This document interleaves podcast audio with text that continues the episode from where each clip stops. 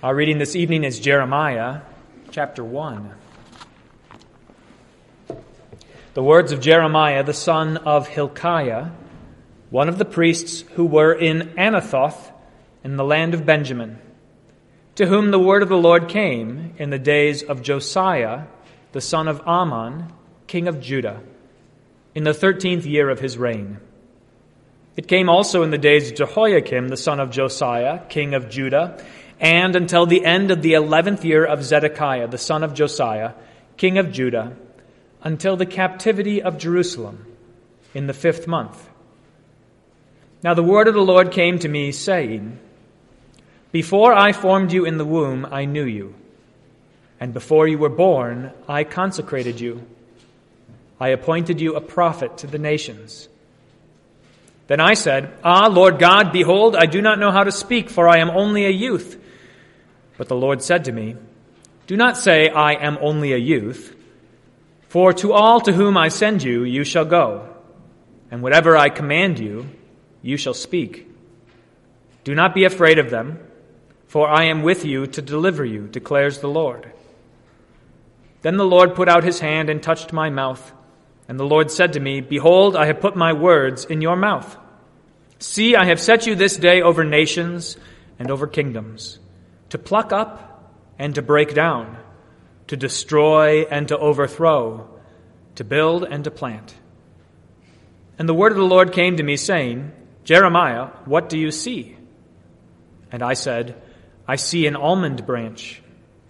Then the Lord said to me, You have seen well, for I am watching over my word to perform it. The word of the Lord came to me a second time, saying, What do you see? And I said, I see a boiling pot facing away from the north. Then the Lord said to me, Out of the north disaster shall be let loose upon all the inhabitants of the land. For behold, I am calling all the tribes of the kingdoms of the north, declares the Lord, and they shall come, and every one shall set his throne at the entrance of the gates of Jerusalem, against all its walls all around, and against all the cities of Judah. And I will declare my judgments against them, for all their evil in forsaking me. They have made offerings to other gods, and worshipped the works of their own hands. But you, dress yourself for work. Arise and say to them everything that I command you. Do not be dismayed by them, lest I dismay you before them. And I, behold, I make you this day a fortified city, an iron pillar, and bronze walls, against the whole land, against the kings of Judah, its officials, its priests, and the people of the land. They will fight against you, but they shall not prevail against you. For I am with you, declares the Lord, to deliver you. O Lord, have mercy on us. Thanks be to God. In the name of the Father, and of the Son, and of the Holy Spirit. Amen. I can't keep track of all the names without a picture, and so that's why I gave you a picture today. If you take a look at the bulletin, on the left side inside your bulletin, you've got the beginnings of the kingdom of Israel. And it's color-coded for your reference. There's a whole bunch missing, but you see the first three kings of Israel, Saul, David, and Solomon. And David gets that golden color because he was a good king. There were not many good kings over all of Israel. There were no good kings over the northern tribes, and only a handful of good kings over the tribe of Judah. And you see them in the right-hand side of the page. You see a number of those kings going on down the page. Those two lines going down on that page show you on the right-hand side the kingdom of Israel, and on the left-hand side the kingdom of Judah, the northern kingdom and the southern kingdom. The northern kingdom ends with King Hoshea, who reigned 9 years, and then Samaria fell. They were exiled, the people of the north, the northern 10 tribes of Israel, they were exiled by the Assyrians, taken off into captivity.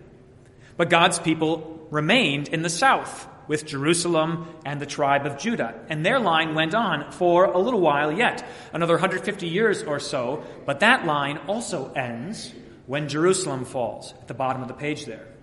It falls, and then Zedekiah is put up as kind of a puppet king as the Babylonians lead the people of Israel off into exile. I know the text is kind of small, but if you look over on the left side of that right-hand page, you can see Jeremiah's name listed there. He begins prophesying during the reign of King Josiah. That's the second golden circle on the right-hand side of the page. King Josiah, who reigned for 31 years. He was the last good king of Israel. Just before him, a few generations before, Hezekiah was also a good king. Although there were many kings of Judah, only four get credit for being good kings in the Bible. Everyone else was wicked and followed their own hearts. Jeremiah begins prophesying during the reign of Josiah. And you heard a little bit about his origin tonight. He was one of the sons of a priest, the priest Hilkiah. And he starts prophesying during the reign of Josiah because although God's people in the south, the kingdom of Judah, should have learned a lesson from the behavior of the kingdom of Israel, they didn't. God had punished Israel for their disobedience. He had led them off into exile, and then he turned to the south, he turned to Judah and said, see what will happen if you are disobedient, and so don't be disobedient. Believe my words, follow my commands, and you will live. And yet, they were corrupt just as well as the northern kingdom was. And so Jeremiah began to preach. And he preached a message of repentance. That's always the message the prophets bring, a message of repentance. And he preached and he preached and he preached. You can see he preached for 4 kings worth. And he preached about everything that was going to happen to them if they would not turn and repent and believe in God. That was the whole point. God sent a prophet because he wanted his people to be saved. He did not want their enemies to conquer them. He did not want them to suffer. He did not want them to lose their homes or lose their temple. He did not want them to mourn and weep. He wanted them to rejoice. And so he sent the prophet. We have a lot to learn today from the call of Jeremiah. We'll hear more in the following weeks about his message, but today his call is in our attention, in our focus. And notice how God calls. The same way that God calls Jeremiah is the way that he calls anyone to do any task. So take your cue from how God calls Jeremiah. First, God tells Jeremiah that he called him from before he was formed in the womb. From all eternity, that is, God has known each and every one of his people, consecrated him, set him apart for this task from before birth, which shows you just how seriously God has taken this task. This is not something that he decided last minute for Jeremiah to be a prophet. It wasn't a contingency plan, but it was something that he knew would be needed, and so he prepared for it from long before Jeremiah's birth. God set him apart. Jeremiah is ideal as a prophet because he doesn't want the job. That is often the case for people tasked with preaching God's word. If they want the job too badly, then they probably shouldn't have it. They might be a boastful pretender. They might make a really good TV evangelist, but they're probably not a faithful preacher. I'm but a youth, Jeremiah says, kind of like Moses. I don't know how to talk. I don't know how to speak. He objects. I'm not the right man for this job. And that is, in fact, exactly what qualifies him for this job. He needs to be humble if he's going to say what God wants him to say. He can't have his own ideas. He can't have his own grand plans, his schemes for how things are going to take place. He can't have his own words that he thinks the people need to hear. Instead, he has to rely entirely on God's word. And so it is good that he objects. I don't know how to speak. God hears his objection and dismisses it. Go. You will go. You will go and you will speak. It is God's sending and God's commanding that equips the prophet. It's not because he's bright or skillful as a speaker. It's not because he has any quality about him that will make people want to listen to him. In fact, God's going to make Jeremiah do some things that will make people not want to listen to him. That was often the case for the prophets. Isaiah walked around naked for a while. Ezekiel had to lie down and eat bread that he cooked on cow's dung. To be a prophet is not to do things that people want to be around, but it is to be sent by God. It is to have his words in your mouth, and it is to go by his command. And God gives Jeremiah this precious promise. Fear not. Do not be afraid of them, for I am with you to deliver you, declares the Lord. Promise that is precious beyond measure. I am with you.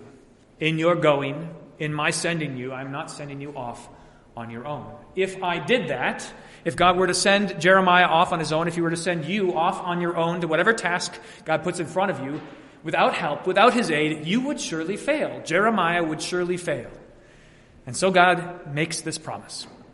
I am with you to deliver you. Don't be afraid of them, those to whom I am sending you. Don't be afraid of what you will say. I'm the one who has given you the words. And then God gives him this sign. God puts out his hand and touches Jeremiah's mouth. This is a familiar sign to us who know the Bible, like when the angel takes the coal from the altar and touches Isaiah's lips, or when Jesus goes up to a deaf man and sticks his fingers in his ears, or reaches out and grabs the mute man's tongue and tugs on it with his fingers. God touches Jeremiah and says, I'm putting my words in your mouth. I'm putting my words in your mouth, and I want you to be sure that they are my words. And here is what they will do. Pay close attention. Verse 10, God says, See, I have set you this day over nations and over kingdoms, to pluck up and to break down, to destroy and to overthrow, to build and to plant. Now those things are paired up in our text as if they go together. Pluck up and break down, destroy and overthrow, build and plant. But instead of being pairs, they're actually a sequence. It starts up here. I'm calling you to pluck up and break down, to destroy and overthrow, to build and to plant. It's a picture of somebody going out in their woods trying to get rid of buckthorn. That's what it is. You have to start by knocking down the whole plant. But then you can't just leave a stump line there. There's all kinds of things you're supposed to do to get rid of the buckthorn altogether. You have to put a tin can over it, or you have to put some chemicals on it to burn it up, or you have to burn it with fire. You got to do something. And then what do you have to do? You have to dig up the soil, and you have to plant something else in its place. That's what God's word is going to do. It's going to tear down what is old and establish something new. It's going to do it thoroughly from beginning to end, and God has put these words into Jeremiah's mouth. And that task of tearing down and rebuilding, of putting to death and making alive again. That is the task. That is the thing that is most important in our world. That's the story of the whole Bible. It is the story of death and resurrection. When God gives those words to Jeremiah, he's giving to him this precious inheritance that belongs to all of us as well. For what is it that God has done for you in baptism except this very thing? Plucking you up and tearing you down, destroying you, building you up, and planting you so that you are a new creation, so that you, like Jeremiah, can be equipped by God for every good work. That's what God's word is going to do, and it is something that we see pictured throughout the Bible. This is what God charges his people to do. Gideon is tasked with tearing down an altar. Later in Jeremiah, we're going to hear about the work that he is doing as a work of decreation. He is going to look out and he's going to see a vast empty space. And it's like the beginning of the world all over again. And Jeremiah is going to fill that space with God's word, with the Spirit of God that brings new life. God's word, which God says he is watching carefully. God shows Jeremiah an almond branch, a watching tree, to show him that he is keeping watch over his word. God does not let his words fall to the ground empty. They always accomplish the purpose that he sends out them to do, and that is really important. Our words often go out and drop straight to the ground. That's the way of words in this world. Even the most powerful people in this world can give commands, and they might not happen. It might not be carried out. Whatever they ordered might not happen. But not so with God's command. When he says it, it happens. As surely as he said, let there be light, and there was light, so also God is watching to make sure that whatever he says to Jeremiah, and Jeremiah repeats to the people, that is what happens. And here's what's going to happen. It's disaster from the north. It's tribes and nations that are outside of Israel coming in to camp themselves around Jerusalem, to lay siege to it, and to bring judgment against God's people. We'll hear much more about that later in Jeremiah, but this is the message. And if anything was going to make Jeremiah squirm, it would be that. I'm the one tasked with preaching judgment. I'm the one tasked with calling them out for their evil, for calling them out for offering sacrifices to other gods and worshiping the work of their hands. That's what God describes it as, worshiping the work of their hands. That's the task that I have. As if God anticipates exactly what Jeremiah might be thinking, he says to him, get ready. Gird up your loins. As for you, he says, verse 17, dress yourself for work. Arise and say to them everything that I command you.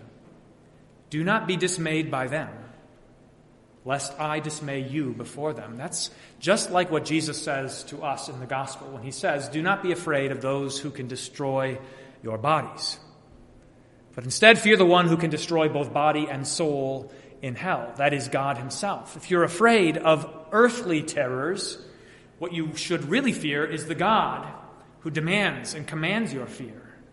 If you fear the people of this world, if you fear the things of this world, if you fear for your earthly life, then you have something much greater you should fear, for your soul, for what God brings in judgment against those who trust the things of this world, who put their hope in this life. So don't be dismayed by them, God says to Jeremiah. Instead, be afraid of me. Fear God, and all will be well. Fear God, but don't be afraid of them. Behold, I make you this day a fortified city. Don't be afraid. And it is almost as if when God repeats this command, don't be dismayed, don't be afraid, Jeremiah should really begin to think, maybe I have a reason to be afraid. Maybe there is something that should give me pause. But God has offered him such assurance beyond measure. You will be against the land, and they will fight against you, God says, but I am with you. This is not your battle. This is mine.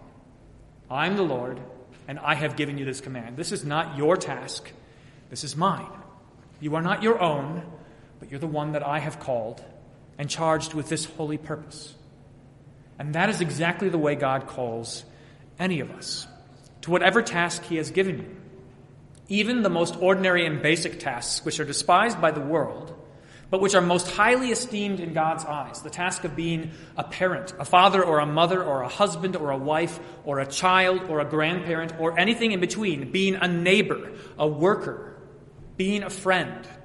Whatever task God has given you, and be sure of this, it is a task that God has given you. He also gives to you in the very same way that he gave to Jeremiah. As much as you might put up a fight, God says, I'm the one who gave you this task. I appointed this task for you from before you were born. I consecrated you for this task. From long before you were in the womb, God is the one who assigns the duties. And that's a relief, I think, for Christians who might think that they need to go looking for things to do. In fact, God has already given you plenty to do. He has assigned you your station in life, and he's the one who has charged you with that work. And precisely when you do not feel fit for the task, that is when you are most fit for it, because it is God's task. It's his word that he puts in your mouth. It is his faith that he puts in your heart. It is his spirit that he gives you. It's his blessing. It's his name by which he calls you. You are his own. You are his sheep. He's your shepherd. He's the creator of the world. And so when he says to you, do not be afraid, I am with you, he means it. For whatever task he has set in front of you, I am with you. And so we can rejoice. And we should rejoice. I don't know if Jeremiah rejoiced. He's often known as the weeping prophet. And if you ever see him pictured in art, he looks pretty miserable most of the time. But I don't think that is because he was despairing of God. I think it's because he was sad that the people wouldn't listen. He's sad that they wouldn't love the God who loved them so dearly. He's sad that his people had to suffer so tragically. But he is not sad for the love of God. He's not hopeless about what God has given him to do. He's not hopeless about everything that God has set before him. In his heart is a burning fire because God has given his word. God has given such a blessing to you. Hold fast to that blessing with confidence. Do whatever it is that God has set before you. Rejoice that God has called you to be his own. In the name of the Father, and of the Son, and of the Holy Spirit. Amen.